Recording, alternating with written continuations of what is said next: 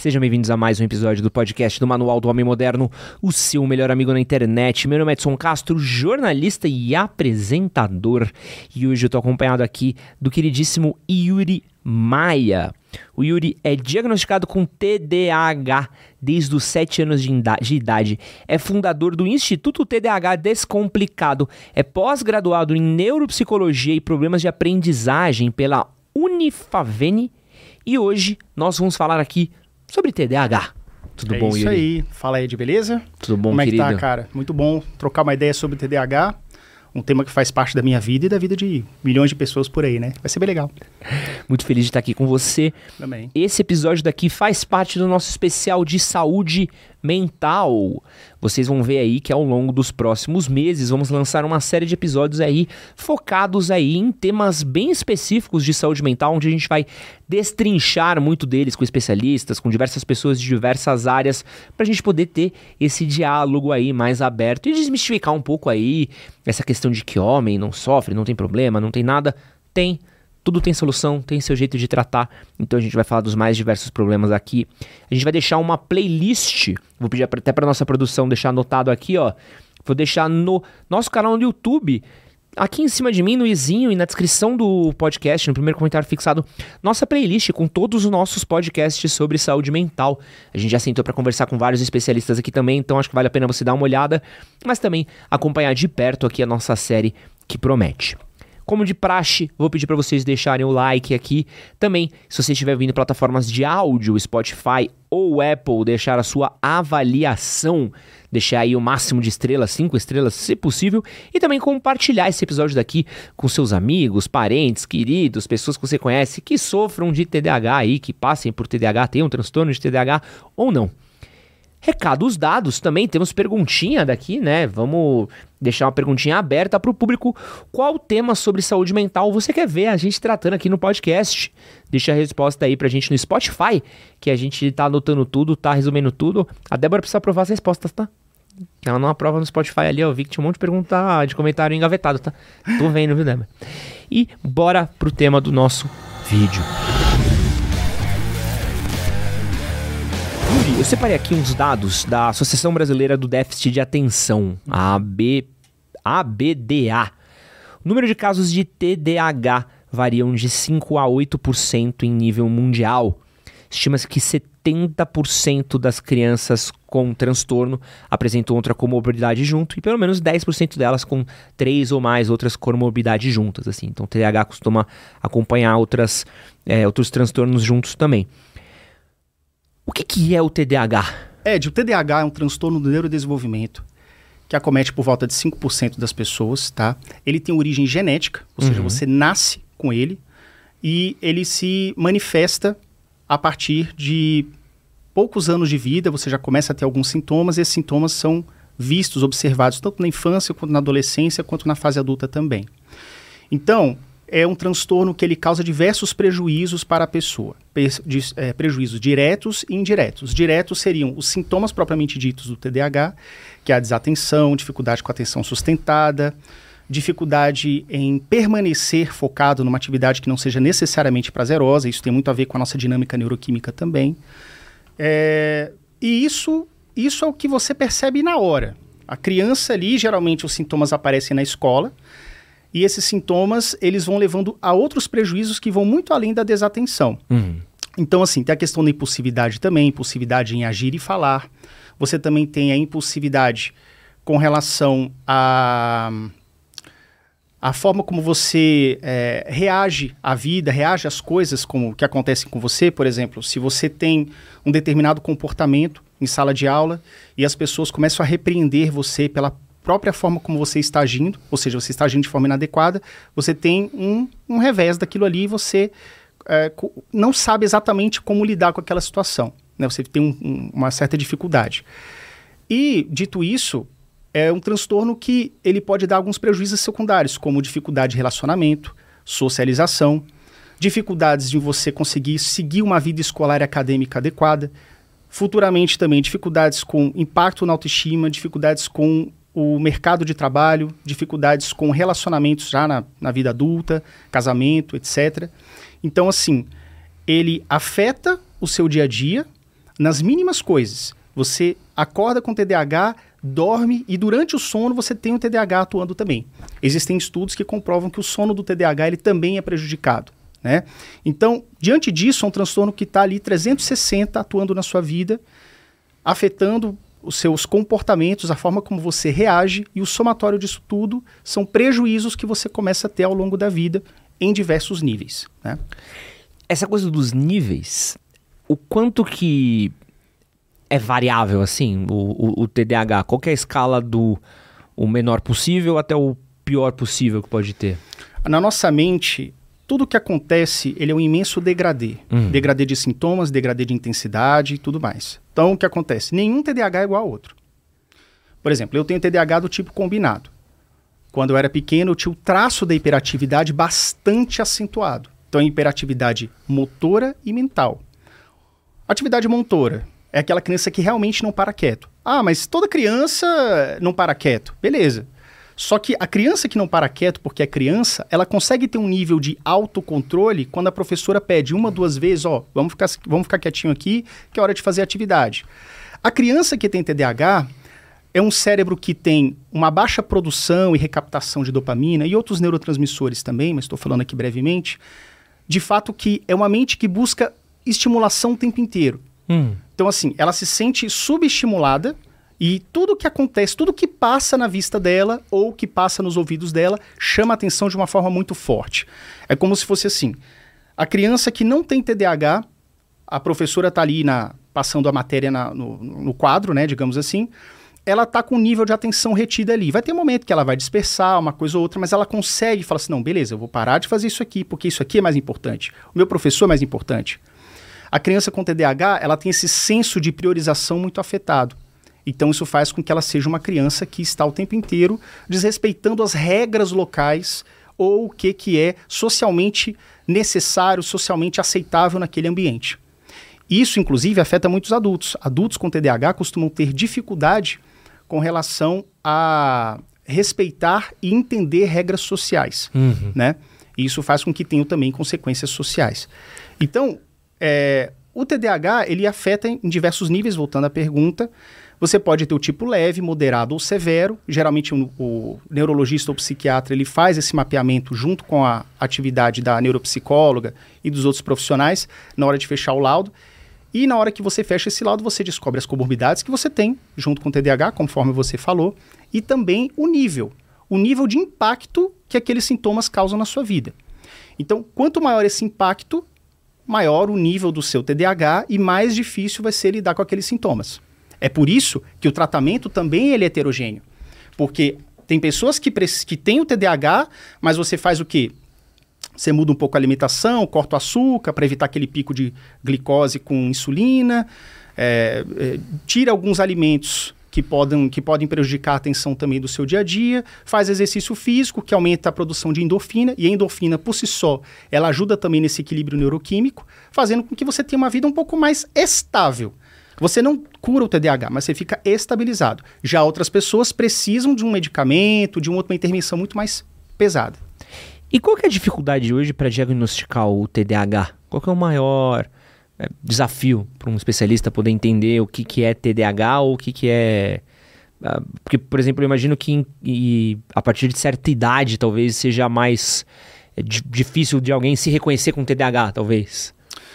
Olha, é, não, o, acho que a maior dificuldade é o seguinte: são os profissionais que estejam realmente com um olhar treinado para lidar com sintomas do TDAH. Não é raro você encontrar pessoas que antes foram diagnosticadas com bipolaridade ou com DPAC, que é distúrbio de processamento auditivo central. Isso é muito comum em crianças, porque o DPAC, inclusive, é uma comorbidade do TDAH. Esse distúrbio de processamento auditivo central, ele é aquele. É quando você fala para a criança 10 palavras e ela entende 8, entende 7. E às vezes ela entende mais ou menos. Ela fala, quê? Hã? Aí você tem que puxar de novo, repetir para ela. E aí você acha que ela está desatenta. Mas na verdade ela está ouvindo perfeitamente, a atenção dela está plena, mas o processamento do sinal auditivo na mensagem, na codificação, ela tem um entrave ali na questão do DEPAC. E aí essa pessoa ela é vista como TDAH, medicada como TDAH, tratada como TDAH, conduzida como TDAH, mas não era. E aí o que acontece? Aí você gera um bololô que é o seguinte: os pais fazem um tratamento com uma criança que não tem TDAH. Não tem resultado. E aí começa a culpar o profissional, começa a dizer que isso aqui não funciona, enfim, sendo que na verdade ela tinha outra coisa. Então, o olhar clínico, ele é o principal fator que pode ajudar a criança a ter um bom diagnóstico. Não apenas isso, a participação de uma equipe interdisciplinar também, porque a gente sabe que existem protocolos que definem o que é um bom diagnóstico para o TDAH. Uhum. Ou seja, é, ela tem que primeiro procura o médico, né, o neurologista ou o psiquiatra, de preferência o psiquiatra. Depois disso, o psiquiatra ele tem ali uma hipótese, ele faz uma anamnese, faz alguns exames ali na hora, clínicos, e ele passa para um outro especialista, que é o neuropsicólogo, o psicólogo, se for uma criança, o psicopedagogo, para analisar se ele tem algum transtorno de aprendizagem, ou uma dislexia associada também, que é muito comum ter esse tipo de, de confusão. Ou seja, vai mapear as dificuldades de aprendizagem daquela criança. Então, quando você faz um diagnóstico a várias mãos, com calma, que demora até três meses para você fechar um diagnóstico, você tem uma chance, uma margem de erro muito pequena. E aí o diagnóstico sai ok, você tem TDAH, 70% das pessoas têm uma comorbidade como uma dislexia, um TOD, que é o transtorno opositor desafiador. Você também pode ter a dislexia, a, o, o DEPAC, como eu falei, ou mesmo a bipolaridade, né? E aí você consegue fechar esse laudo correto e consegue fazer um tratamento adequado. O problema, Ed, é que muitas pessoas vão no médico, vão no especialista e em 30 minutos ele dá o laudo para você. Uhum. E não apenas dá o laudo, mas já te dá uma receita para você tomar um medicamento. Sendo que nem sempre, se você olhar na própria, dula, na própria bula mesmo da, da Ritalina, que é o metilfenidato, lá fala que 70% das pessoas respondem bem ao metilfenidato e 30% não. Cara, 30% não é 3% é uma minoria considerável. Então veja que o tratamento ele é multifatorial, multimodal. Para você chegar no diagnóstico tem várias etapas e na hora que você começa a fazer o tratamento você tem é, tem que seguir mais de um protocolo. Nem sempre a primeira tentativa ela vai dar certo. E aí, às vezes, você tem que trocar a dosagem, você tem que trocar a forma como você está intervindo. Se for criança, mudar o ambiente de estudo, mudar a escola, de repente, que essa criança, para ela ser mais mais bem acolhida pelos professores, entende? Então, assim, cada caso ela tem que ser analisada com critério, com bastante calma e paciência. Se isso for feito, isso melhora muito a questão do diagnóstico equivocado. Uma dúvida que eu tenho. Então, ainda dentro desse tema de o que é TDAH e, e os sintomas dele, vamos supor, você foi diagnosticado com 7 anos de idade, certo? 7 anos, 7 para 8. Você provavelmente já teve esse acompanhamento dos 7 aos 8, então você já cresceu num ambiente é, pensado e adaptado com o meu filho tem TDAH, sofre com transtorno de TDAH. Uhum. Você já cresceu tendo consciência disso, então você tinha uma visão de mundo adequada a isso. Eu conversei com o Gaveta, excelente exemplo. O Gaveta, ele foi diagnosticado com TDAH com mais de 30 anos de idade, próximo aos 40. O qual que é a diferença que isso pode dar no desenvolvimento de uma pessoa de você ser diagnosticado mais cedo para você já ser diagnosticado com isso mais velho? Cara, é, isso, isso é, é, o que mais chega na minha caixa de mensagem. Tem muitos adultos que às vezes vem um vídeo meu, um corte, alguma coisa, e fala assim, cara, é, é isso. Acontecia desse jeito comigo, meu Deus, então tem um nome para isso. Então eu não sou burro, então eu não sou incompetente. Cara, eu já dei mentoria para mais de 300 adultos, mentoria cara a cara mesmo.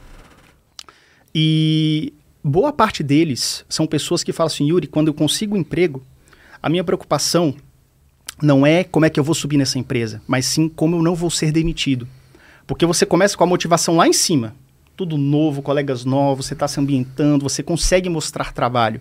Porque o ambiente de novidade é um ambiente também dopaminérgico ele eleva os níveis de vários neurotransmissores, mas a gente fala em especial da dopamina, que é o, o hormônio, o neurotransmissor da motivação, que faz com que você consiga se engajar. Sabe a aderência? Aderir é você pegar e não largar. Você adere a uma atividade e não larga ela facilmente. Uhum. Mas com o tempo isso vai baixando e você vai se acostumando com o ambiente e aí, cara, parece que aquele gás que você tinha vai embora. Então, são pessoas que sofrem bastante, né? Quando você é diagnosticado com adulto, isso é uma coisa que tem um peso maior, porque geralmente você já está carregando vários traumas e certezas que você tinha de que você é incompetente, burro, não merecedor de amor, não merecedor de compaixão, não merecedor de várias coisas. E aí você tem que desconstruir tudo isso, porque você sabe que agora tem nome, que agora tem tratamento e que se você fizer direitinho, você consegue ter uma outra qualidade de vida. Alguém que se descobre aos 30, 40 anos é alguém que, se fizer direitinho um tratamento, começa uma nova vida, dá um reset na vida.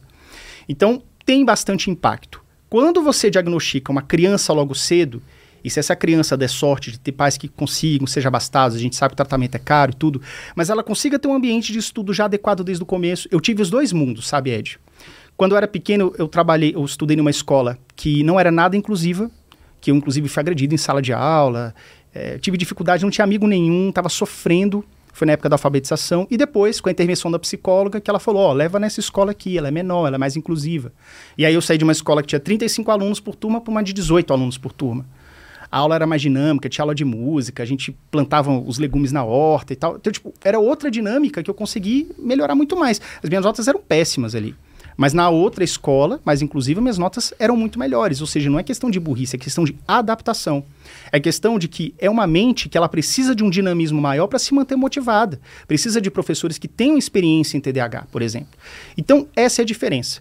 Se você tem uma criança que é diagnosticada e tratada cedo, ela vai ter uma autoestima saudável, ela vai ter uma autoconfiança, ela vai se conhecer e saber aquilo que dá certo e não dá, e não dá certo para ela, sendo que com adulto, passa por diversas, é preterido pela própria família, inclusive, tá? A gente sabe que as estatísticas do TDAH são terríveis, a gente pode falar sobre isso daqui a pouco, mas é, existe sim uma, um, um risco maior dele desenvolver outras comorbidades também que não estão necessariamente ligadas ao TDAH, como depressão, hum. como autoextermínio. O índice é muito maior em pessoas que têm TDAH. É como eu falei para você, eu converso com pessoas que falam assim, Yuri, pelo amor de Deus, eu não quero ser demitido a cada seis meses. Eu quero poder comprar um carro, quero poder ter uma família, quero poder financiar um apartamento. E o cara não pode, porque a renda dele dura só seis meses. Então veja que é, é importante ter essa, essa conscientização mesmo. Adultos que estão se descobrindo agora entender, cara, sua vida tem jeito. Se você fizer o tratamento direitinho e seguir, você consegue ter uma nova vida, bem diferente. Eu peguei um dado aqui desse fator do TDAH ser genético. Uhum. Então, o que eu vi aqui é que em torno de 30% das crianças diagnosticadas com TDAH têm pelo menos um ou os dois pais com o transtorno. Uhum. É, o que, que é dentro dessa nossa genética que causa o TDAH? A, a gente tem que saber a diferença entre causa e origem. Tá. A gente sabe que a origem é genética, mas a causa qual é o gene, por exemplo, isso não está muito bem descrito ainda pela ciência. Existem mapeamentos recentes de estudos dos últimos 10 anos, vou botar 2012 para cá, onde já tem dois ou três genes que já tem uma ligação, um, uma associação ali que já foi é, mais ou menos mapeada e que sabe-se que pode ser uma das causas ali do TDAH. Mas a gente sabe que é origem genética.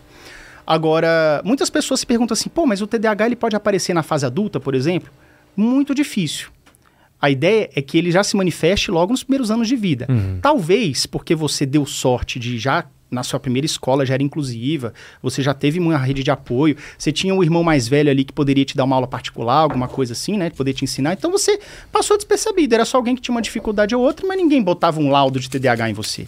Mas na fase adulta, na faculdade, que aí tudo mudou, aí você começou a sentir dificuldades que você não tinha, aí você foi lá e, poxa vida, eu tenho alguma coisa e você se descobre o TDAH adulto, assim, mais velho, né?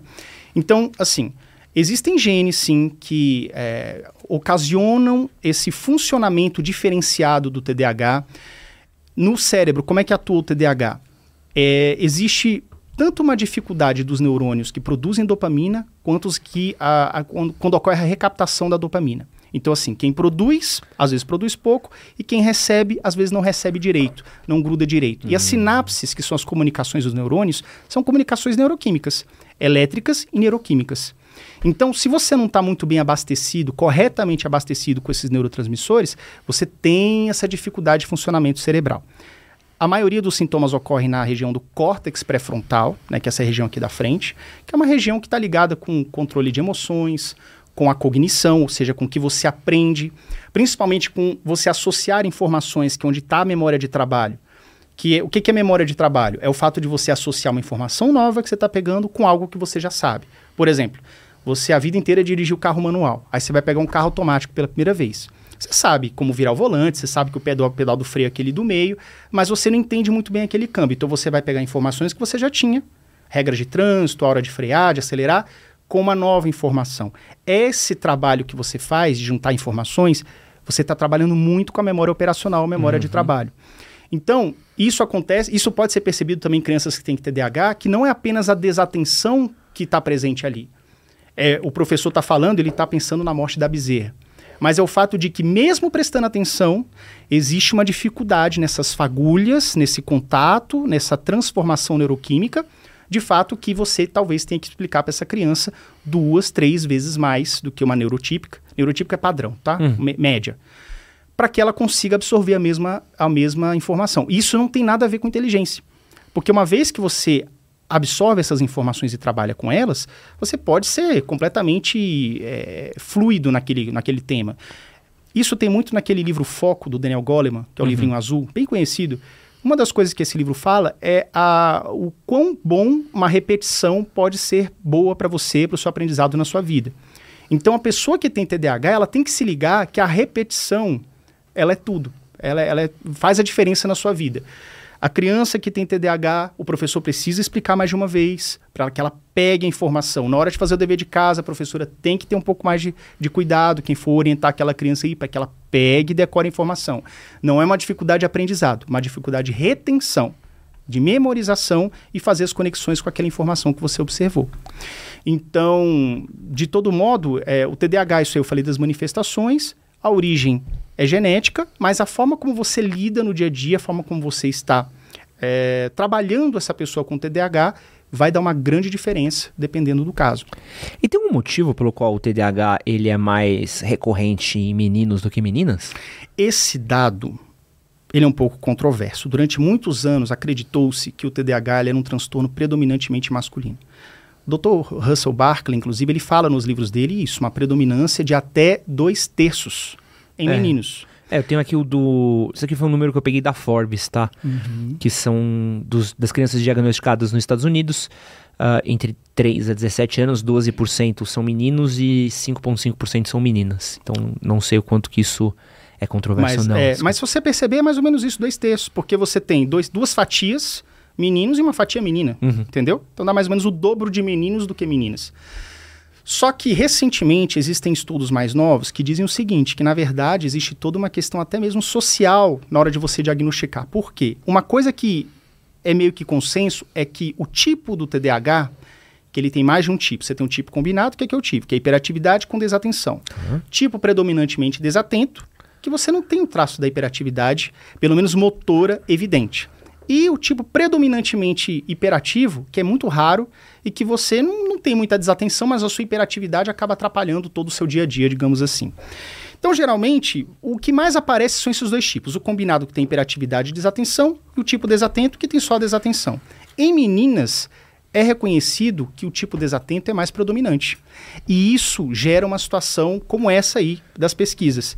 Porque o tipo predominantemente desatento como um aluno, uma aluna que passa despercebido, ela não está dando trabalho, não está levantando, não está jogando bolinha de papel, não está tocando terror na sala de aula, ela está prestando atenção, o professor acha que está ok, mas na verdade ela está olhando através do professor. Uhum. E aí na hora da prova ela tira uma nota baixa.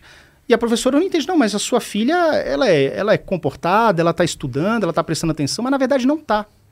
Então, é um tipo mais difícil de você diagnosticar. Uhum. Ele passa batido. Uhum. Se não tiver um olhar, um olhar clínico dos profissionais e do professor também. Até porque socialmente a menina, ela é cobrada, exige-se mais da menina ser comportada do que o menino. Não, o menino arteiro, tudo bem, é um menino, a menina é, de arteira... boa, não, ah. isso aí, meu, meu filho, eu era assim também, o cara tem orgulho, tá ligado? e de fato, realmente tem isso. A menina, quando é comportadinha, passa batido. E aí, cara, tem... A gente tá na internet, a internet é esse caldeirão de loucura, né? Então a gente tem desde acesso a especialistas, cientistas, como também a gente é bombardeado com notícias, informações e coisas que a gente não consegue sacar a procedência disso. Sim. Feito esse preâmbulo, existe muito essa lenda urbana ou, ou crença de que telas ou modo de vida moderno ou uso de aplicativos, celulares, TVs, é, o o corre-corre do dia a dia, ele aumenta o TDAH nas pessoas ou faz com que as pessoas sofram de TDAH? Existe algum fator externo que agrave ou cause o TDAH em alguém? Causar, não. Agravar, com certeza. Tá. Vamos desmistificar isso daí. O que está pegando? é, com o mundo da internet, do YouTube, das redes sociais, é mais fácil também as pessoas que passariam numa outra fase da vida, numa outra época do, da, da vida, da humanidade, obrigado, despercebido, ela ia crescer, envelhecer e morrer, nunca tendo diagnóstico, mas agora quando ela vê alguém comentando sobre TDAH nas redes sociais, ela fala assim, peraí, mas eu tenho isso daqui. Aí ela começa a estudar um pouquinho mais, se interessa, vai atrás do profissional e fecha um laudo. Graças à rede social. Uhum. Só que a gente tem que entender também que esses aplicativos, eles são para sugar toda a nossa atenção. O YouTube com o Instagram, com o TikTok, eles estão disputando a atenção da mesma pessoa. Inclusive, deixa o like você que está assistindo é... aqui. deixa o like maroto aí. Qual que é o ponto aqui? Eles, você entra no TikTok e não tem nem botão para você clicar. Uhum. Você já entra e já tem um vídeo, não tem play, não tem nada. É vídeo na sua cara, som alto, estourando. E ele já começa a pegar um algoritmo muito perspicaz que ele já vai sacando qual que é a tua preferência e vai te dando mais daquilo. Aquilo são microdoses de dopamina você começa quase que. Quando você começa a viciar numa rede social como o TikTok, você começa quase que depletar a sua produção de dopamina, porque você fica viciado nessas microdescargas. E por que, que o cérebro TDAH ele vicia mais fácil? Porque como ele tem uma produção e também recaptação reduzida de dopamina basal, digamos assim, que é aquela dopamina tônica, quando você consegue esses microdisparos, você fala assim, opa, opa, tá vindo dopamina da onde? Ah, esse negócio chamado TikTok, cara Pô, me dá um pouco mais disso daí. Eu tô gostando dessa energia que eu tô sentindo, esse frescor que eu tô sentindo. Todo mundo sente isso, tá? Só que a pessoa com TDAH, ela sente mais, porque o delta é maior. O que que significa? Quando você tá... Uma pessoa pode... Qualquer pessoa pode viciar num TikTok. Nessa produção de dopamina que ele causa. Que ele é feito para isso, ele é desenhado para isso.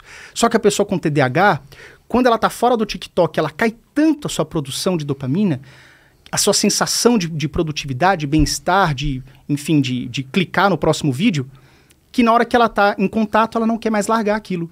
É um vício, como qualquer outro. Então, é, é muito importante a gente ver que, sim, se você tem TDAH e se você mergulha em qualquer tipo de vício, a chance de você se dar mal é maior. Mas as telas prejudicam todas as pessoas que possam se viciar nelas. Só que não causa o TDAH. Você não tem um TDAH porque você ficou muito no TikTok. Não aquilo só ficou mais evidente, porque o delta é maior. Então, esse é o ponto principal. Então, assim, o que está acontecendo hoje em dia é, existem mais diagnósticos de TDAH, porque mais pessoas que já têm o transtorno estão indo para os especialistas e estão fazendo diagnósticos, que eu espero que sejam diagnósticos corretos e não sejam equivocados. Agora, veja, não só por isso também está ficando cada vez mais evidente, porque você está tendo mais objetos que podem viciar. O vício do TDAH ele pode ser em qualquer coisa, tá? Então, tem a tela, tem a questão da droga lícita e ilícita, alimentos também gordurosos, ultraprocessados e com açúcar também, que é altamente viciante. Então, assim, as telas não causam, podem agravar e o ideal é que você tente manter uma distância segura para que você fique tranquilo ali, tá? Com relação a informações sobre TDAH nas redes sociais, né? Não sei se perguntou isso. Não, eu perguntei porque tem um rumor e é. até uma, uma, um comentário que eu acho muito feliz, que é quando falam, pô, agora a moda é ter TDAH. Ah, sim. Isso é, é. clássico ouvir isso daí. Isso aí é o seguinte, segundo para a segunda parte da explicação. Sim, no TikTok tem muita gente que faz uma piadinha assim. Ah, eu esqueci a chave do meu carro. É porque eu tô com TDAH, não sei o quê. Cara, é legal, dá like e tal, mas isso não é real, entendeu? Você esquecer a chave do carro não é um sintoma de TDAH. O esquecimento é de sintoma humano. A desatenção, em certo nível, é um sintoma humano. Aquela preguiçinha que você tem de fazer alguma coisa, a procrastinação, é um sintoma humano. Quando é que isso é TDAH? Lembra que eu falei para você que o nosso cérebro é um imenso degradê uhum. de sintomas? Ou seja, você quando tem o TDAH, você tem sintomas humanos, só que num nível muito maior. Afeta muito mais a sua vida. Então, assim, é uma procrastinação crônica você vai ser demitido se você não fizer esse relatório e mesmo assim você não faz. Você paga para ver. Então você tem dificuldades nessa procrastinação, perseverança nas, nas, atividades que não sejam minimamente prazerosas. E são coisas quase que incontroláveis, selvagens em você. Impulsividade também, agir e pensar e por aí vai. Então isso afeta você o tempo inteiro, né? Quando você... Então, assim, existe sim essa romantização do TDAH, esse, as pessoas falam que tudo é TDAH agora. Isso é falso, isso atrapalha as pessoas que realmente têm o transtorno, tá? E não deve ser visto dessa forma. Então, assim, com muita prudência, você tem que entender que você tem que filtrar o conteúdo que você está vendo e procurar um especialista. Qualquer especialista? Não. Um especialista que seja renomado na região onde você mora e tudo mais, que seja um, um, um, real especialista naquilo, que tenha casos de sucesso, que você pergunta, bem cá, esse, esse, médico aqui foi o que tratou você, no TDAH foi, pô, deu super bem, deu super certo, então você vai nele. Entende? Então você mitiga a chance de você também ter um diagnóstico equivocado, um tratamento capenga, né? Digamos assim. Então vamos ver se eu consigo resumir, se eu tô claro aqui na, na nessa conversa que a gente teve. O modo de vida que a gente, o modo que a gente consome conteúdo ou que a gente se comunica hoje pode me deixar viciado naquele conteúdo, então eu posso ficar viciado em aplicativos, telas, tudo mais. Isso não necessariamente significa que eu tenha TDAH. E se eu tenho TDAH, o uso dessas telas também pode ser agravado, mas do mesmo jeito que seria agravado por drogas, bebidas ou qualquer outro, outro fator externo. Certo? É mais um agente que pode te viciar. E aí você deve manter distância com cuidado redobrado do que uma pessoa neurotípica. Então, assim, não você não desenvolve TDAH porque você ficou muito no tablet. Se você tem TDAH de verdade, você já nasceu com aquilo no seu gene, hum. tá?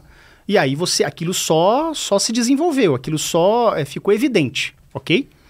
Mas, sim, qualquer tela pode viciar qualquer pessoa. Pessoas com TDAH têm um risco redobrado de se viciar. Então, manter distância mais ainda. A partir do momento que eu fui diagnosticado com TDAH, uhum. Existe algum hábito, algum costume, alguma coisa que eu possa fazer para controlar o meu TDAH? Boa pergunta. O controle completo, ele, eu vou arriscar aqui dizer que ele nunca virá. O que você vai fazer é o seguinte: como é que eu posso criar um cercado nessa minha fazenda para que a minha atenção, para que os meus objetivos, para que as tarefas do meu dia a dia não fujam dessa área mínima que eu desejo que ela esteja? Isso significa que você vai se cercar de ferramentas. Ferramentas vêm de alarmes, compromissos públicos, você combinar atividades, por exemplo, se você tem que fazer caminhada todo dia, você não tem como fugir disso, mas ao mesmo tempo você também está estudando para um concurso, então você vai caminhar ouvindo o seu, a aula do concurso, porque a chance de você ir caminhar só olhando para a paisagem, chegar, ficar no videogame e não estudar é alta. Então você combina atividades. Beleza, eu estou aqui caminhando no parque, que seja Ibirapuera. Cara, beleza, então vou botar aqui o fone com o meu professor falando, vou dar um jeito de tentar ter um pouco mais de produtividade. Isso é uma estratégia para compensar também. Alimentação também, alimentação mais adequada possível, fugindo dos ultraprocessados, fugindo do, do, do, açúcar em excesso, por exemplo, é algo que também é salutar, porque quando você tem um pico de glicose e insulina, aquela, aquele pico que você tem, você, você tem muita energia, você fica assim, a sua hiperatividade ela flora. Depois você tem uma alta produção de insulina que retira muito o excesso da glicose, você fica letárgico minutos depois. Aí você faz o quê? Você tem fome, você procura de novo o doce. Aí você vai de novo e repete esse processo. Então nisso você perde seu poder de concentração totalmente. Para qualquer pessoa, para a pessoa com TDAH, mais ainda. Outra coisa, compromisso público, que é muito, é muito proveitoso também. O que é o compromisso público? Desde você ir para academia com um amigo ou uma amiga, alguém que você tenha que dar carona, que você tenha que dividir uma responsabilidade, que não vai deixar você faltar, como também você ir para a biblioteca com alguém, você evitar fazer as coisas sozinhos, porque você sabe que você não tem muito autocontrole. Ah, mas eu tenho um primo que ele estuda para concurso 8 horas por dia, vamos supor. Cara, isso é ele. Hum. Você não estuda 8 minutos por dia. Então você precisa do quê? Vai para a biblioteca com alguém, lê, nem que seja tipo eu, você aqui, cada um lendo leitura dinâmica, leitura silenciosa, e no final a gente faz umas questões, a gente debate o tema que a gente acabou de ler. Isso é muito mais produtivo do que você ficar em casa, por exemplo. Então, assim, é, tem várias coisas, vários atributos, várias ferramentas que você pode utilizar para que você tenha um dia mais produtivo e menos penoso por conta do TDAH. E tratamento de remédio? Eu consigo. É, o quanto que eu consigo controlar o meu TDAH através de, de remédio? E você já chegou a falar, mas eu queria reforçar um pouco disso. Assim, eu chego na cura para o TDAH tomando não, medicação? Não, não, isso inclusive é um equívoco. Vou contar um exemplo para você. Quando eu tinha um programa de mentoria com pais, eu e algumas psicólogas e tudo, tinha algumas sessões ao vivo que elas, elas fala, contavam o dia a dia dos seus filhos e teve uma determinada escola que o filho foi, estava recém-diagnosticado, começando o tratamento, e o médico falou: beleza, esse menino tem que sentar na primeira carteira. E aí a mãe foi falar para a professora essa recomendação médica e ela falou: não, mas se ele já não está medicado, então pode sentar onde ele quiser. É um erro, cara. Por quê? Porque mesmo com a medicação, você tem que passar, você, assim, o seu cérebro ele não fica curado nem temporariamente. É, quando você tem um psicoestimulante, por exemplo, ele vai atuar nessa ou na produção ou na recaptação ou em ambos os processos acerca da dopamina, tá? Um exemplo mais básico aqui. Isso faz com que você tenha momentaneamente um refresco, um pouquinho de gás para que você persevere e faça aquilo que você precisa fazer. Mas aí, se você não for um TDAH consciente, ou não tiver, se você for adolescente ou criança, não tiver um pai, um tutor que conscientize por você, porque você é uma pessoa imatura ainda, você pode cair numa armadilha que muitos adultos conhecem como procrastinação focada. Você tem que estudar. Você é universitário, tem que estudar. Você está começando o tratamento com a Ritalina. Você tomou, você sente na hora. Tum, dá uns, uns 10, 15 minutos, você sente um, um tum. É uma coisa assim, como se abrisse sua mente. Como se você se sentisse assim com uma rédea mais forte do seu foco atencional, da sua motivação. Você está segurando aquilo ali. Quando tem esse tum, você pode fazer o quê? Direcionar o cavalinho da atenção para abrir o seu livro e começar a estudar. E na hora que você começa a estudar, acabou, cara. Você pode ficar ali, em vez de 20 minutos, como você costumava, você fica até duas, três horas estudando. O que é um grande ganho. Agora, se você não tiver esse ímpeto inicial, esse impulso inicial de direcionar esse cavalo para o livro, você senta, abre o Netflix e fica duas, três horas hiperfocado no Netflix. E isso também tem a ver com essa nossa tomada de decisão, com essa nossa tomada de priorização do que é mais importante que você deve ou não fazer. Lógico que qualquer pessoa sabe que o estudo é mais importante do que o Netflix. Só que isso não é evidentemente claro. Uhum. É aquele mais cinco minutinhos antes de estudar que vira mais 50, que vira mais cinco horas, deu 18 horas, você não sentou para estudar ainda. Uhum. Pô, mas eu tomei o medicamento. Cara, mas você tem TDAH. E isso está impactando nas suas decisões também. Caramba. E, e então eu consigo controlar até certo ponto. Até certo ponto. Não é uma cura, mas é algo que te ajuda sim. Agora, aí entra o quê? Compromisso público. Quando você está com medicamento, com tratamento, fazendo a terapia semanal para lidar com as suas questões, e mesmo assim você vai para a biblioteca com um amigo medicado, meu amigo, você estuda seis horas, cara. Você estuda seis horas. Isso, para quem tem TDAH, é outra dimensão, é uma coisa inimaginável. Entendeu? E ainda dentro. E nem dentro, assim, porque de novo, dentro dos mitos da internet do, do TDAH tem a relação do hiperfoco, né? É. E acho que esse hiperfoco é a coisa que foi mais deturpada e mais. Ah, o poder mutante do TDAH, ou a coisa maravilhosa. O, o que, que é esse hiperfoco? Ele existe mesmo? Como é que funciona isso? Vamos usar esse nome. Barclay fala que esse nome, eu concordo com ele, é que não seria hiperfoco, seria perseverança. O que, que é a tal da perseverança ou hiperfoco? Vamos chamar de hiperfoco aqui, tá? Licença poética. O hiperfoco é quando você inicia uma atividade. Pode ser prazerosa ou não, porque às vezes você pode estar tá ali medicado e tal, mas você, o, o, que eu falo que a maior dificuldade do TDAH é iniciar. Quando você abre o livro e começa a ler o primeiro parágrafo, você consegue ler até o final do capítulo. Mas até você sentar e ler o primeiro parágrafo, meu amigo, você sobe o Everest para conseguir fazer isso. Então você pode perfocar no estudo, conseguir ali ler bastante. Nossa, foi tão produtivo hoje. Você pode também perfocar numa atividade que você gosta, jogando CS, jogando videogame, uh, Minecraft, qualquer coisa. Coisas que despertem o teu interesse ou que sejam naturalmente produtores de dopamina. Eles geram esse, essa sensação em você. Então, é aquele mito que a mãe fala assim: pô, meu filho, eu não entendo meu filho. Para jogar ele é ótimo. Para jogar ele é o melhor da, da turma aqui, ele é o número um. Mas para estudar não dá conta. Exatamente por isso. Porque aquilo que é, pra, é prazeroso para você, você consegue ter um desempenho muito melhor. Para aquilo que não é tão prazeroso, você não consegue. Então, essa questão do hiperfoco, ela vem naquela atividade que você mergulha e não consegue mais sair. Por exemplo, eu tive hiperfoco na época que eu era programador, eu fiz um programinha aí na internet também, deve estar tá aí solto até hoje. Ele, ele já foi down, já teve não sei quantos milhões de downloads, no Super Downloads, há muito tempo atrás, cara. Ele chamava Trojan Horse. É, é, Streaming TV. Ele era um programa que antes do YouTube, lá em 2004, você assistia TV pela internet através desse programinha com ah, links de MMS. É. Então, assim, foi um programa que foi bastante conhecidinho nessa época e eu ficava tão fissurado em querer resolver os bugs, em querer soltar uma versão mais recente e tudo. Tinha um grupo dele, uma página no Orkut, na verdade, uma comunidade do Orkut, tá ligado? demais. E aí é, eu ficava 12, 13 horas programando sem parar. Então eu via anoitecer, programava geralmente de madrugada, amanhecer e eu tava lá programando ainda. puxa vida, então isso é fascinante, isso é maravilhoso. Nem tanto. Por quê? Esse hiperfoco também te prejudica. Ele faz com que você não pare para fazer outras coisas que são mais importantes. Você não pode ficar 13 horas por dia programando. Você tem que parar para comer, parar para resolver outras coisas. Você tem que parar para jogar um futebol, para fazer uma caminhada. Você não pode ficar mergulhado somente naquilo ali. Então, é uma dificuldade até de você parar, porque você está hiperfocado, você mergulha e não consegue parar. É aquela criança que fala: mãe, beleza, eu vou jogar duas horinhas, depois vou estudar, beleza? Essas duas horas vira seis horas fácil, entendeu? Tu tem a ver com uma atividade prazerosa, o hiperfoco. Prazerosa. Então, qual que é o lance? Por que, que as pessoas falam assim, não, mas quando eu estou no meu estado de hiperfoco a coisa funciona. Beleza. Eu também programava muito bem durante aquelas 12, 13 horas. Só que eu sei que isso é prejudicial para mim, porque eu deveria também fazer outras coisas. Eu deveria focar também na parte estratégica. Eu deveria estar tá fazendo outras coisas no meu dia, mas eu estava hiperfocado naquilo.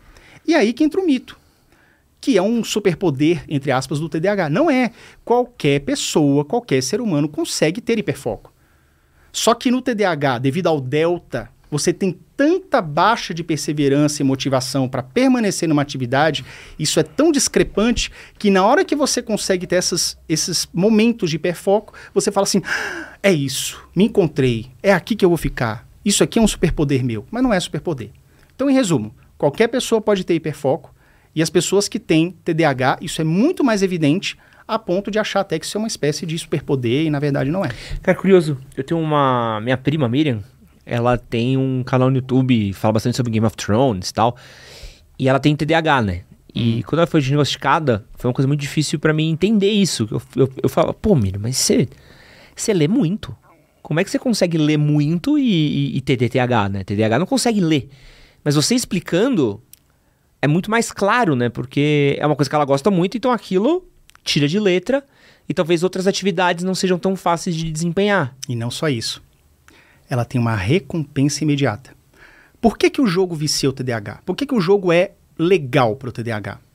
Porque o jogo, o game, você começa na fase 1. Vamos lá, Streets of Rage. Geralmente na fase 1 você tem uns inimigos mais mongoloides, é muito mais. É, é pra você aprender a jogar. Uhum. Aí você bateu, bateu, morreu. Ah, então não posso, não posso pular no chefão, eu tenho que dar um soco rasteiro. Se eu pular, ele vai me dar uma, uma porrada. Então você tem um feedback rápido e imediato de como você fazer diferente para que você continue progredindo. O resultado disso é você ter essa liberação rápida breve de dopamina que te mantém motivado e preso para ir para a próxima fase. Aquilo é divertido, aquilo te ensina, aquilo te dá um feedback rápido e imediato. Como é que funcionava com a sua prima? Ela fazia os roteiros, ela estudava sobre aquele tema, porque na hora que ela soltava o vídeo, na hora que ela via o vídeo, aquele gráfico do YouTube que sobe assim, parece um foguete, puxa vida, não tem mais nada dopaminérgico do que isso. Ou seja, a recompensa das mensagens, dos feedbacks, das pessoas curtindo, compartilhando, do número de inscritos aumentando, do canal dela prosperando, é o que faz com que ela queira cada vez mais estudar aquele tema para ter aquele feedback. Mas, se você pedir para ela estudar qualquer outro livro, até da faculdade, não sei se ela fez ou, ou vai fazer faculdade, Sim, enfim. É, é. Tá na segunda, é aliás. Muito, é, mas é muito mais difícil do que estudar aquele assunto que dá esse feedback imediato. Então, por isso que, inclusive, tem alguns vídeos meus que eu falo sobre você gamificar a vida. O que é gamificar a vida? Puxa vida, sei lá, você é viciado em sushi. Ou viciado em açaí, vamos supor. Beleza, você é viciado em açaí? Tá. Você vai no teu açaí, mas depois terminar essa atividade. Você vai fazer tal coisa depois que você lavar essa pilha de louça aqui que você está procrastinando. Então, assim, quando você começa a trazer as recompensas para você diárias, não precisa esperar fim de semana, não. Você vai hoje no açaí, mas depois que você arrumar, lavar o banheiro, lavar a louça e terminar uma atividade aqui, um, um, um, um resumo que você tem para fazer. Beleza, você está tentando gamificar aquilo ali e tornando um pouco mais desafiador. Trazer o desafio, trazer a novidade, gamificar, tornar dinâmica a sua vida também desperta esse senso, né? Essa doça dopamina e faz com que você consiga perseverar mais. Então, isso é uma forma de você driblar também. E além dos estudos, quais são as áreas que são mais afetadas pelo TDAH? Você falou um pouquinho sobre relacionamento, se acaba sendo afetado também por causa Sim, disso. Sim, relacionamento, cara, também. A gente pode até falar bastante disso. É... Vamos lá, a pessoa com TDAH, geralmente ela tem alguns comportamentos que não são muito bem aceitos dependendo da situação. Então, por exemplo, são pessoas que costumam ser um pouco mais desorganizadas consigo e com o outro. Esquecer compromisso, esquecer datas importantes, atraso, Pô, você ficou de me buscar 8 horas, são 9 horas, está chegando agora.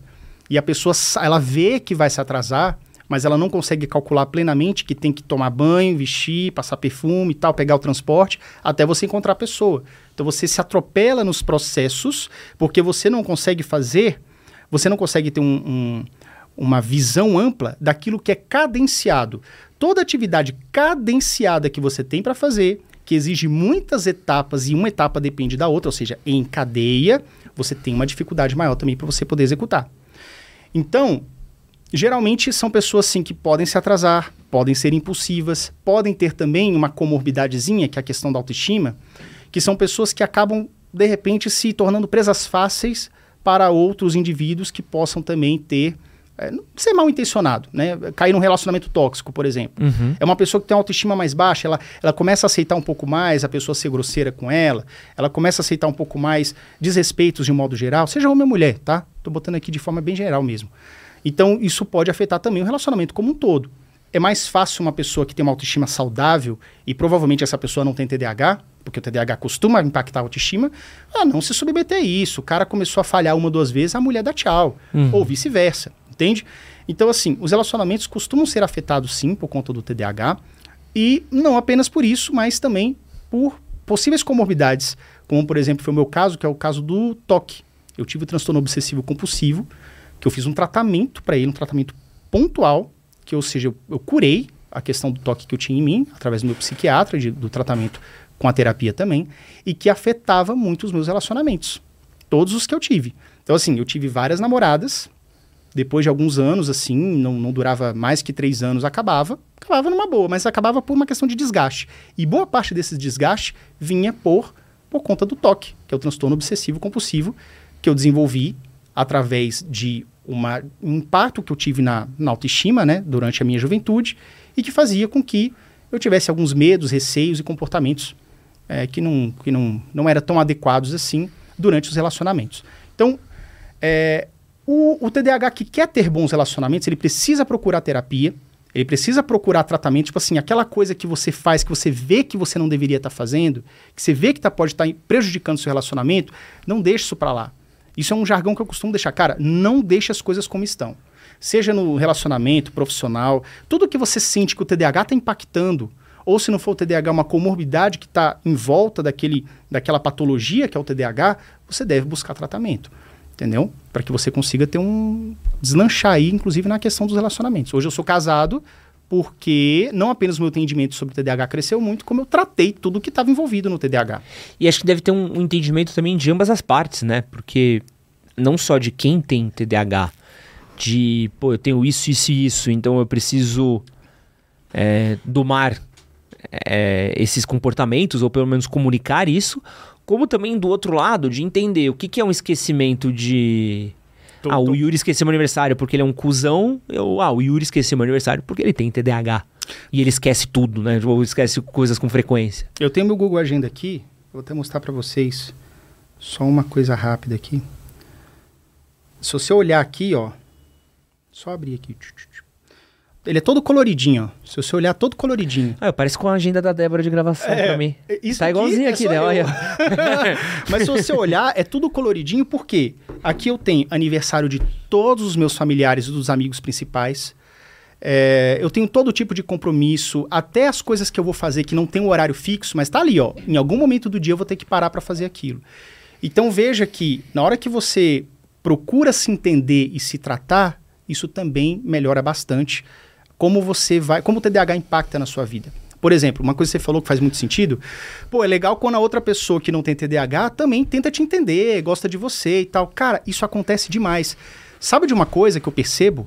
Boa parte das pessoas que me procuram no direct para tirar uma dúvida, geralmente podem ser namoradas ou esposas de TDAH que falam assim: Yuri, o que, que eu falo pro meu marido para ele poder se tratar? Porque eu sei que ele tem, eu tô sentindo os sintomas, ele fala que é besteira, que é frescura, e não vai procurar ajuda. Ou seja, a pessoa está procurando um tipo de, de, de socorro, de apoio para a pessoa que tem TDAH, mas muitos que têm não reconhecem que precisam de ajuda, que precisam se tratar. E aí começa a ter um bolo na vida da pessoa, né? Não dá certo, né? Eu tenho certeza que meu pai tem TDAH. Só que eu falar Qual que é o nome dele? pra ele, Edson. Ô Edson, seu Edson, vamos fazer o tratamento, procurar direitinho. Nossa, eu e minha madrasta que a gente já tentou, já... Pai, então, É uma pai. resistência, cara. Uma resistência. Mas aí que tá. É, o que eu costumo dizer é o seguinte, cara. A cura pra essa dor que você tá tendo hoje, e essa dor pode ser o que? Um relacionamento capengando, trabalho ali se arrastando, tá no tratamento, cara. Então, quando você larga essa teimosia e vai e se joga no tratamento, poxa vida, como isso melhora a sua vida, entendeu? E qual é a relação do TDAH com outros transtornos mentais, tipo a ansiedade? Bom, a ansiedade, a, a depressão são alguns transtornos que podem surgir e podem ser afetados, como eu falei, por conta do, do TDAH que você está sentindo ali na pele todo dia. Então, quando você. O TDAH, naturalmente, ele já é um pouco mais ansioso. Tá? Porque, não apenas por conta do transtorno propriamente dito, dele causar isso em você, esse o furor de você, esse furor de você estar querendo buscar algo novo, né? É, como também ansiedade social. Poxa vida, eu vou ter que ir para um, um evento com uma galera do- da faculdade. Pô, mas da última vez eu falei besteira, da última vez eu caí na piscina, derrubei, derrubei o refrigerante da menina, não sei o quê. Você já fica com uma ansiedade assim, beleza, o que, que eu vou estragar hoje nessa festa? E aí teu pico de ansiedade vai lá em cima. Veja bem, isso é uma pessoa que não se conhece plenamente, que não está em tratamento, mas ela sabe que tem alguma coisa que é como se fosse uma bombinha relógio. A qualquer momento ela vai, por exemplo, ela tem às vezes receio de, sei lá, até num velório, porque ele tem medo de falar uma besteira, contar uma piada num velório, por exemplo. Ele não pode. Então, assim, regrinhas sociais, a hora que você pode pegar o docinho lá no, no aniversário, coisas assim que podem estar sendo prejudicadas porque a sua visão está um pouco embaçada por conta do TDAH, de você se mancar. O se mancol da pessoa com TDAH é um pouco prejudicado, sim, entendeu? Então, assim, é... esqueci o que estava falando. De ansiedade, de ansiedade, ah, o TDAH. De ansiedade, são de comportamentos que não são bem aceitos, disso acaba também sendo Exa- correlacionado. exatamente. Então, olha só. Tem uma coisa que costumam falar, inclusive quem fala muito isso é o Dr. Tiago Rodrigo, cara, um abraço aí, psiquiatra, tá nas redes sociais. O Dr. Tiago, ele costuma falar assim, cara, tratamento pro TDAH, ele tem que ser 360. O que que é isso? O médico, ele olhou você, demorou para dar o laudo e falou, beleza, Edson, você tem TDAH e você também tem o transtorno de ansiedade generalizada, TAG. Diagnosticou os dois, em comorbidade, aqueles 70%. Não vai adiantar ele te mandar para terapia e dar apenas um psicoestimulante, porque vai resolver parte das coisas. Talvez você consiga estudar um pouco mais, talvez seja mais fácil você focar no trabalho. Mas essa ansiedade ela precisa ser tratada também, porque uma pessoa ansiosa, mesmo medicada, ela não vai conseguir estudar tanto, porque ela começa a estudar, beleza, você está estudando a uma hora, que é maior do que o período médio que você estava acostumado, mas aí você fica pensando assim, cara, mas pô, daqui duas horas eu tenho que estar em tal lugar, cara, o que, que eu vou fazer? Pô, que roupa que eu vou vestir? Você começa a viajar, cara, porque você está com medo do futuro, do que vai acontecer daqui duas, três horas, que não é importante agora. Então, a ansiedade ela tem que ser tratada também. Então, você tem que ter, tratar a ansiedade. Se o menino também tiver o TOD, que é o transtorno oposi- opositor desafiador, junto com o TDAH, tem que tratar os dois também. Todas as comorbidades. Dislexia, porque a dislexia também impacta no seu aprendizado, é um transtorno de aprendizagem. Então, assim, tratar o TDAH é identificar o que está saindo da normalidade ali e tratar tudo de maneira combinada. Aí sim o seu tratamento é, é foda, é excelente, entendeu? E aí eu vou entrar na no risco Brasil, né? Como é que é pro brasileiro médio hoje que não tem acesso a, sei lá, ou tem acesso ao SUS, mas tem acesso a todas as dificuldades, não tem acesso a um convênio, um plano de saúde, um psicólogo com, com renome e tudo mais. Como é que é o acesso para essas pessoas ao tratamento hoje? Cara, é um acesso penoso. Vamos lá. O que, que a gente tem de, de fato, de verdade, disponível? Para você conseguir um psiquiatra, um neurologista pelo SUS, é difícil, é demorado. O SUS como um todo, ele é demorado. A gente sabe que a nossa saúde no Brasil, ela é um pouco precária, enfim, como muitas coisas no país. É, e não apenas isso, a gente tem um agravante de que os medicamentos para tratar o TDAH, eles não fazem parte do Rename. Hum. O Rename é a lista nacional dos medicamentos que são fornecidos. É mesmo? Não fazem parte. Então, para você conseguir uma Ritalina, um Concerta, um Venvance, é, enfim, qualquer outro medicamento que possa ajudar, você tem que recorrer a você comprar na farmácia, tentar um desconto ali de alguma forma, ou você pode também, dependendo do estado, do município, você pode ter uma lei, um decreto local da prefeitura que forneça naquele estado ou município. Por exemplo, eu sei que no Rio de Janeiro tem alguns locais que você encontra na rede pública, alguns estados do sul também você encontra, municípios, mas não é no Brasil. Então você tem que dar sorte de morar no lugar certo. entendeu? Caramba, mas que, que bizarro, É, cara. bizarro, cara, porque, é, inclusive, a gente é uma luta que a gente tem travado lá em Brasília, eu e também o Movimento para a Inclusão, que a gente tem ido lá nos ministérios, tem conversado, que a- a- eles batem na tecla do, do custo. Não, porque é muito caro, é oneroso. Cara, oneroso, cara. é, se eu não me engano, o último número ia custar mais ou menos é, 100 a 116 milhões de reais em cinco anos o fornecimento só da Ritalina, que é um metilfenidato mais barato, né? para a população que tem TDAH. Isso aí eles tiraram um parâmetro levando em conta a proporcionalidade das pessoas que têm TDAH no estado de São Paulo. Aí eles fizeram uma regra de três jogando pro Brasil e descobriram esse número. Cara, esse número parece meio alto, né? Porra, ser pô, de 100 a 116 milhões, mas isso é irrisório comparado ao orçamento da, educa da, da saúde para medicamentos nesse mesmo período. É tipo uma coisa tipo de 1%, 2%, uma coisa assim. Então o que eu digo para você é o seguinte, beleza, vai onerar entre aspas? Nem tanto, porque você adicionar esse medicamento não vai impactar tanto assim.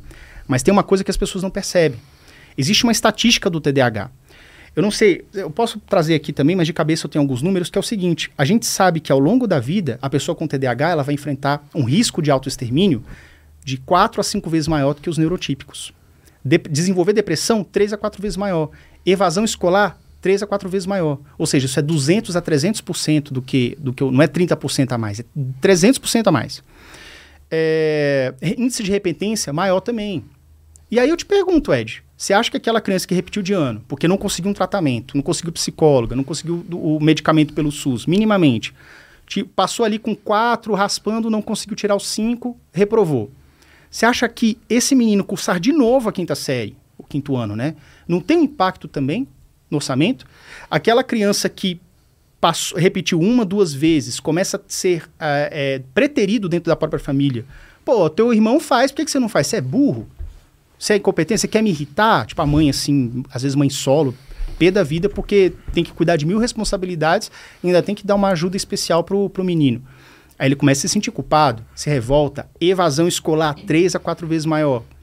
O que que vai acontecer com a pessoa que já entra num estado de marginalização? Evasão escolar, vai pra, se envolve com más companhias, isso tem a ver um pouco também com a maturação um pouco mais tardia do cérebro com TDAH. Em via de. Isso não é para todos, tá? Isso é dado científico. Em média, pessoa que tem TDAH que tem 15 anos, ela tem um- uma maturidade cerebral de 14, 13 anos. Entendeu? 12 anos, pode chegar até 4 anos de diferença. Nossa, que loucura. Então o que acontece? É uma pessoa imatura, uma pessoa um pouco ingênua em alguns casos. Já tá pra rua, já foi preterido em casa, para cair num, com, com más companhias é um pulo. E aí o que acontece? Pode começar a delinquir, pode. É, o que eu tô falando, gente. Claro que a vida é feita de escolhas. Hum. Eu tô falando que você tá caindo num ambiente, cara, que o cara se pergunta: meu Deus, nem minha mãe gosta de mim, eu não quero mais saber de Não, mais nada. e acho que nem. Você pode até nem, nem tocar e chegar no tangente a, a- a tangente a crime, falar Uhum. disso. Mas a questão de funcionabilidade. Quanto mais funcional os indivíduos de uma sociedade, quanto mais é, é, preparados, medicados, tratados, prontos para lidar com aquela sociedade, melhor é uma sociedade. Você, você colabora com o PIB, cara. É. Porque é aquela pessoa que ela vai conseguir. Vamos lá, então vamos pegar o mesmo Joãozinho. Vamos pegar um universo paralelo. No universo, ele não teve tratamento nenhum, o cara mora no Brasil, não teve nem diagnóstico, quanto mais medicamento, repetiu de ano duas, três vezes, caiu na evasão escolar.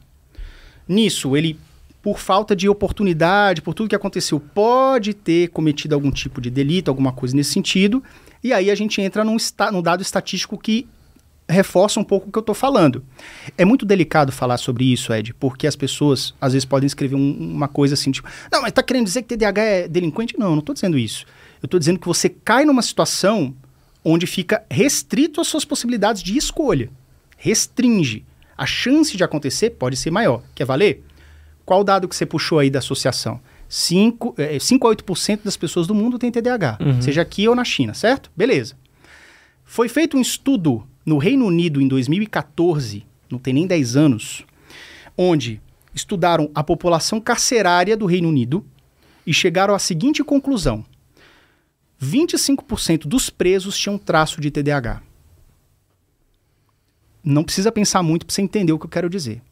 Se você tem uma sociedade global entre 5 a 8% possui o transtorno, diagnosticado ou não, e na penitenciária tem 25%, talvez porque as circunstâncias da vida, porque talvez um da, uma daquelas pessoas, um daqueles adultos que eu conversei numa mentoria, que estava cansado de ser demitido a todo momento, de repente aconteceu alguma coisa com ele, foi para lá, e aí você tem uma, uma situação onde fica mais propício que isso aconteça. Isso é dado científico. Está lá nos presídios do Reino Unido. Se fizer esse estudo no Brasil, a chance de dar um número parecido, eu acho que é muito alta.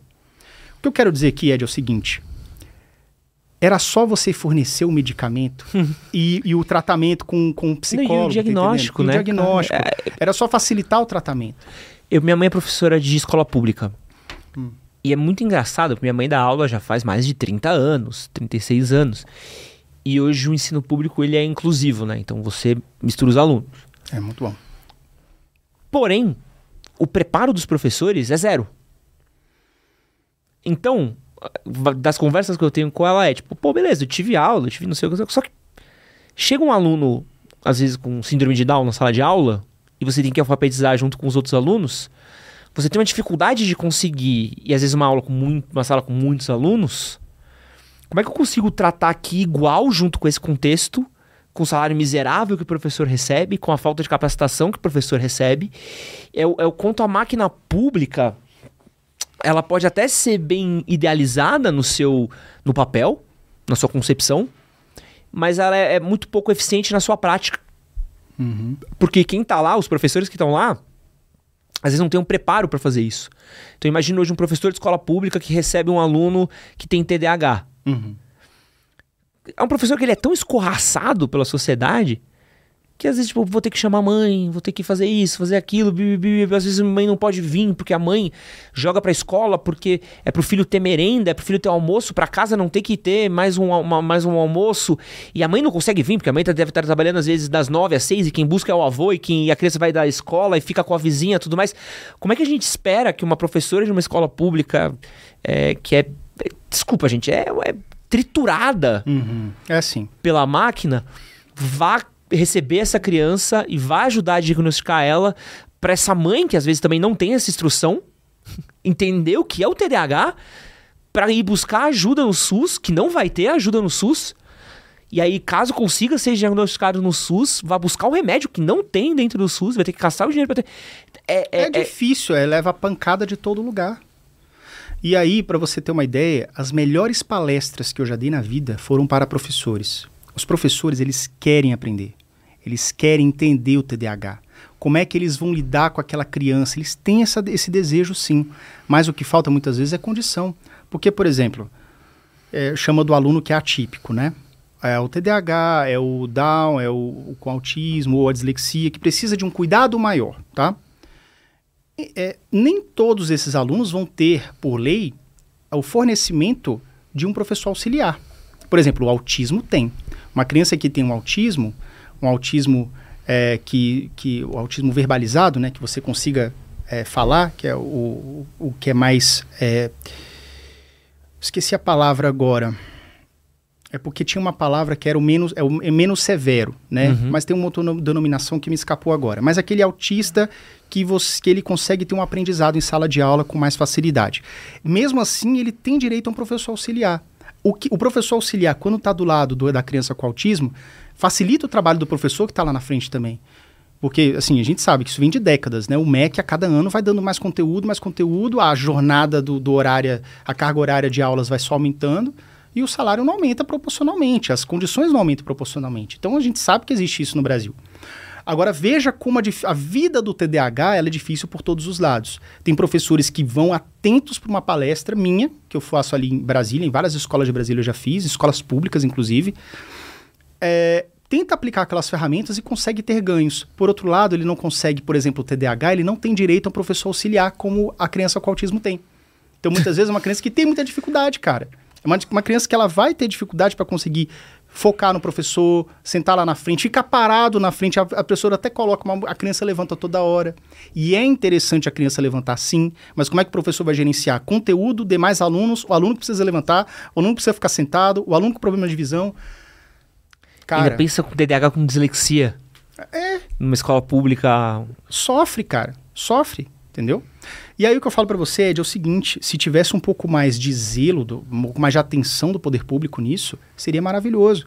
Porque veja, eu falei para você, é, eu estive lá no Ministério da Saúde, conversei com um dos assessores lá, que recebeu, é, nos recebeu, eu e o Muvim, tudo.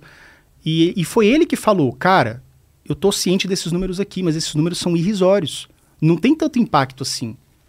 Entende? Mas ainda é uma regra de que esses medicamentos para TDAH não fazem parte do Rename, não são fornecidos. Como é que você que está em casa, que você não mora num estado que fornece gratuitamente medicamento, pode conseguir?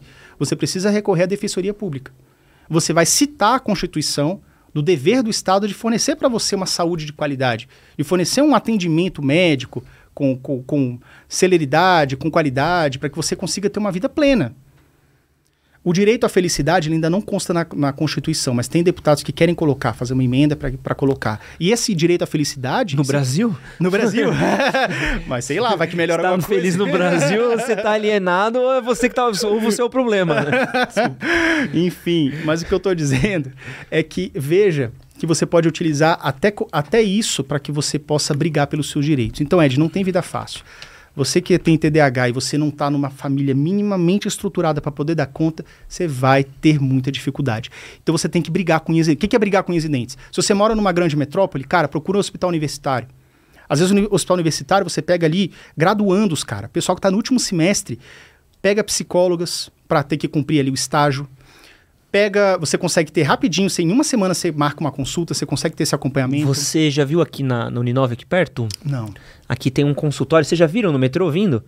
E, e, é muito legal, assim, desculpa até pausar, a gente volta já da faculdade, tá? Eu odeio interromper TDAH, porque eu sei que o pessoal às vezes não, não consegue voltar ao filme. Eu vou escrever no braço aqui, ó. é, mas é muito legal que eles fizeram um consultório dos, dos psicólogos e do, dos terapeutas, é, é de vidro, e é bem na frente do metrô. Então quem sobe para o metrô ou passa aqui no metrô sentido para dentro do bairro, você vê tipo as salinhas, você vê a plaquinha, então é um lugar muito legal, eles fazem atendimento, exatamente o que você falou, é gratuito, com horário, uhum. com prioridade, é muito legal, porque essa é uma coisa que a gente acaba falando e poucas pessoas vão ver.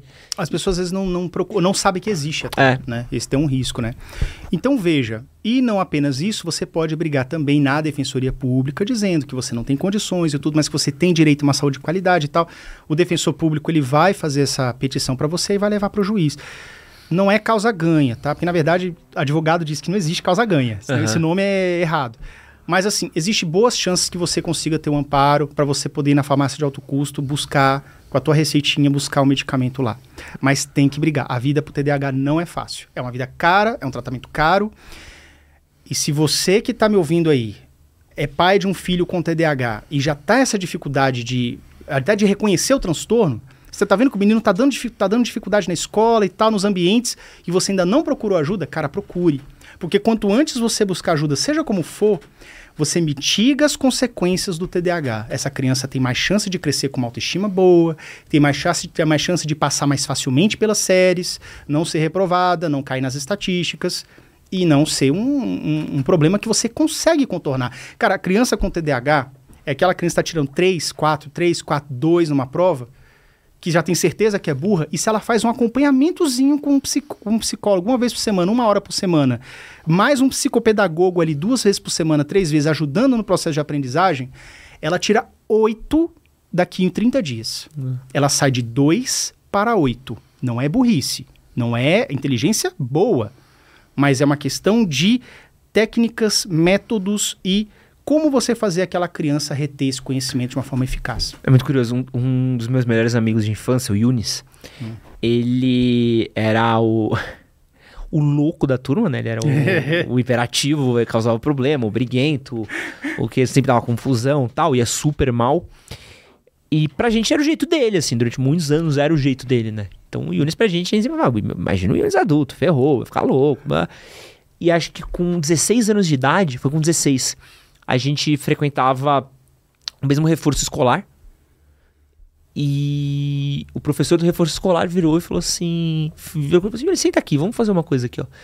E fez um testezinho com ele, assim. E aí deu tipo 15, 20 minutos e ele falou assim: Acho que você tem TDAH. Falei, não, não tenho, não, chama os seus pais. E cara, foi muito tiro e queda, assim. E, e, é muito curioso porque eu vi isso na prática, assim. Tipo, o Yunis que a gente viu, sabe, acho que seis meses depois virou uma outra pessoa. Ele a gente olhar e falar, mano o que, que aconteceu, Ele sabe? Começou um tratamento e foi. Porque a gente conviveu com um moleque dos 9 anos de idade até os, até os 16, o maluco era, não parava quieto. E era um, um comportamento que gerava consequências. Bizarro, quase matou um moleque, uma arremessou um moleque numa escada. O cara, tipo, era esse cara. E hoje tem uma vida plenamente funcional, super bem sucedido, trabalha, tem a casa dele, tem as coisas dele.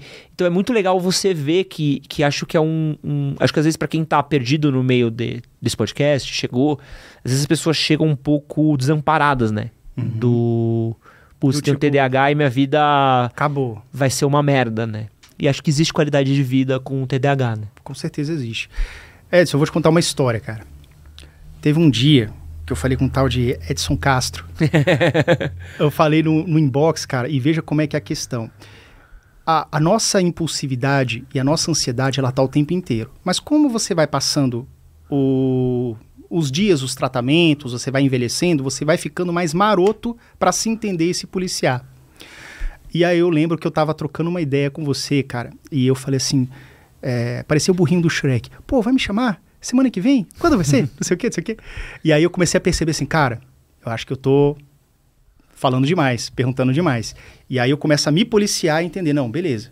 Eu já sei que vai chegar o um momento, que vai ter uma escala, em algum, em algum momento no futuro eu vou ser convidado para vir para cá. Então, por mais que eu tivesse uma ansiedade gigantesca de estar aqui conversando com você ao vivo e tal, trocando uma ideia, porque eu já, já sigo o MHM há muito tempo, é, se eu deixasse esse meu cavalo selvagem, agisse como foi teu amigo você conheceu dos 9 aos 17, completamente diferente do que ele foi depois, eu poderia ter consequências.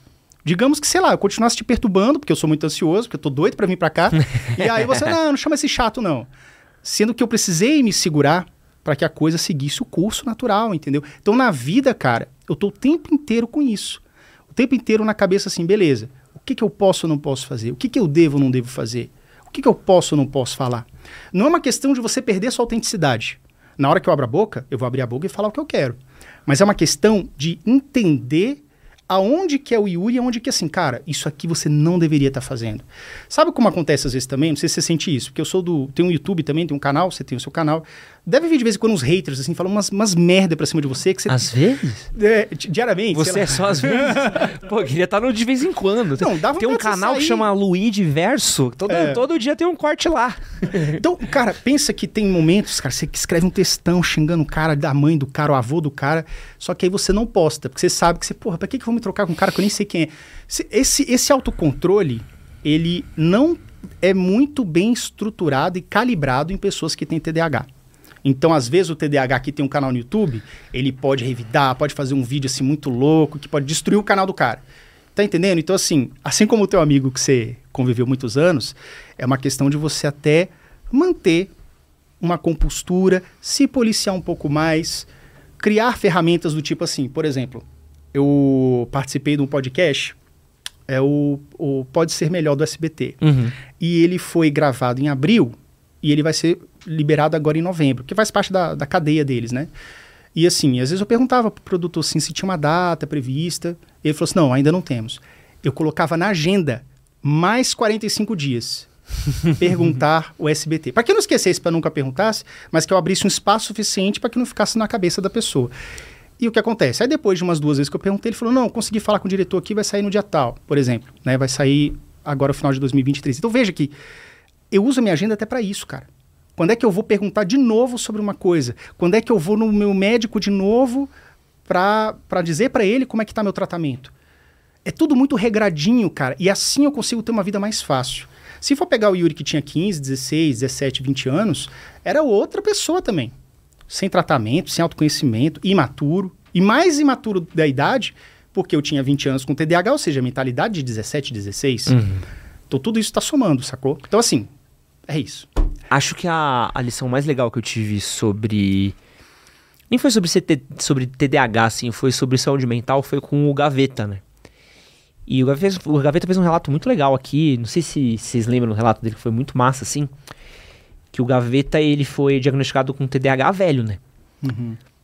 E ele falou que ele durante muito tempo falava, não, não tenho nada, eu sou assim, eu sou louquinho, eu tenho essas coisas assim, eu não consigo fazer porque é meu jeito tal. E ele conta que do dia que ele descobriu que ele tinha TDAH, para ele foi um alívio.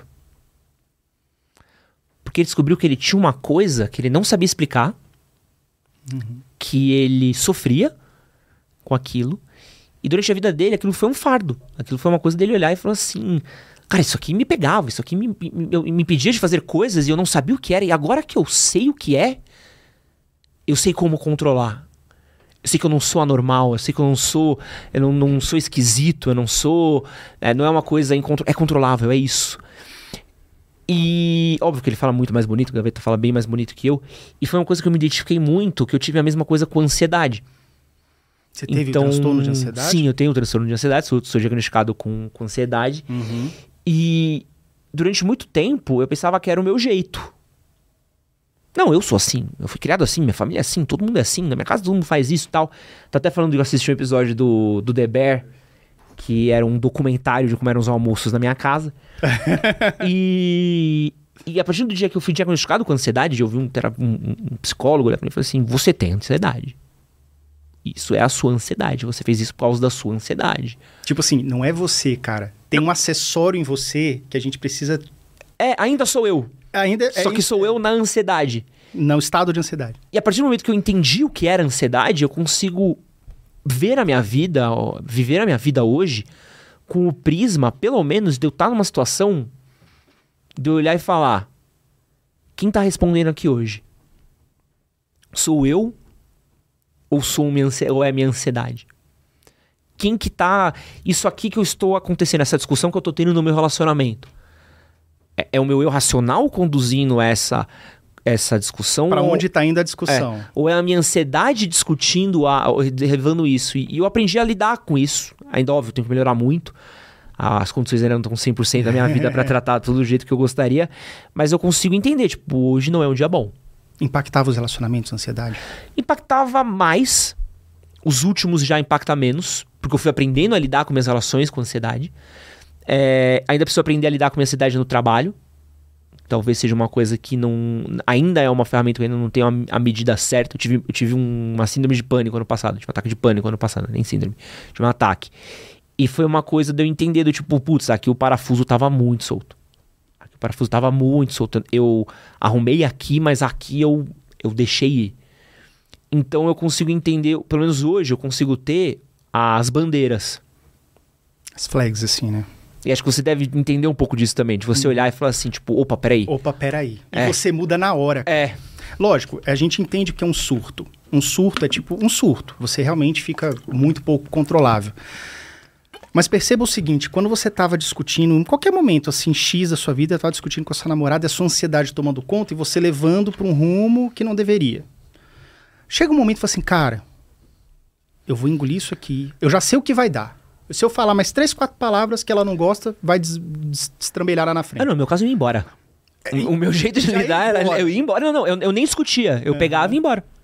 E aí que tá. E aí quando você se policia e percebe assim, opa, opa, isso aqui é minha ansiedade tomando conta. É. Às vezes você consegue dar meia volta e voltar, fala, não, meu amor, vamos conversar aqui. Ou seja, por mais que você esteja sofrendo o processo de ansiedade, esteja dentro de uma crise, esse teu autoconhecimento, a terapia, não sei se você tomou medicamento ou não, mas enfim, o somatório disso tudo fez com que você tivesse beleza. Tô, tô ansioso, reconheço, mas eu vou, eu vou tentar dar um basta por aqui. Isso acontece comigo, com relação à ansiedade natural do TDAH. A vontade de querer fazer acontecer, a vontade de querer as coisas para ontem, e eu consegui me policiar, tipo assim, cara, não, cara, fica sussa, vai tudo dar certo, mas não faça tudo o que você está querendo fazer na sua cabeça. Segue direitinho como tem que ser feito. Então, veja, é isso. É você ter, você não estar curado daquilo, mas você saber conduzir de acordo com a situação. Entendeu? Isso vem maturidade, autoconhecimento, tratamento, vem tudo isso junto. Mas não é uma cura, entendeu? Sumiu a ansiedade. Não. Você tem ela, ela se manifesta, talvez hoje com menos poder de fogo, mas ainda se manifesta, entendeu? Yuri, para quem quiser conhecer mais o seu trabalho, onde é que eles podem te encontrar hoje? TDAH Descomplicado, tá em todos os locais da internet aí, tá, TDAH Descomplicado tá no, no, no Instagram, no YouTube, tá no TikTok também alguns cortes, apesar de eu não, não entrar no TikTok, eu entro no TikTok uma vez por semana, só para ver se tá tudo postado lá. Mas enfim, vocês podem me encontrar aí, principalmente no YouTube. Então no YouTube tem muito material, muito conteúdo bacana. É, tem, no YouTube também eu faço algumas vezes por mês, ainda não tem datas definidas, lives que a gente faz tirar dúvida, troca uma ideia também. E no Instagram, que tem mais a questão do dia a dia e tudo mais, né? Tá por aí. Yuri, prazer enorme estar aqui. Prazer Parabéns pelo seu trabalho. Valeu. Muito legal ter pessoas falando, vivendo e falando de suas vivências, principalmente homens, assim. Acho que a gente precisa ter mais referenciais masculinos falando de esse tipo de problema. A gente finge muito que homem não tem problema, que a gente é uma pedra, que a gente não, não é afetado por nada. E ter alguém que passa por isso, lida com pessoas com isso, é do caralho. Prazer enorme ter você aqui. Prazer meu. E muito prazer de ter você aqui com o nosso papo. Um grande beijo e é nóis. Valeu.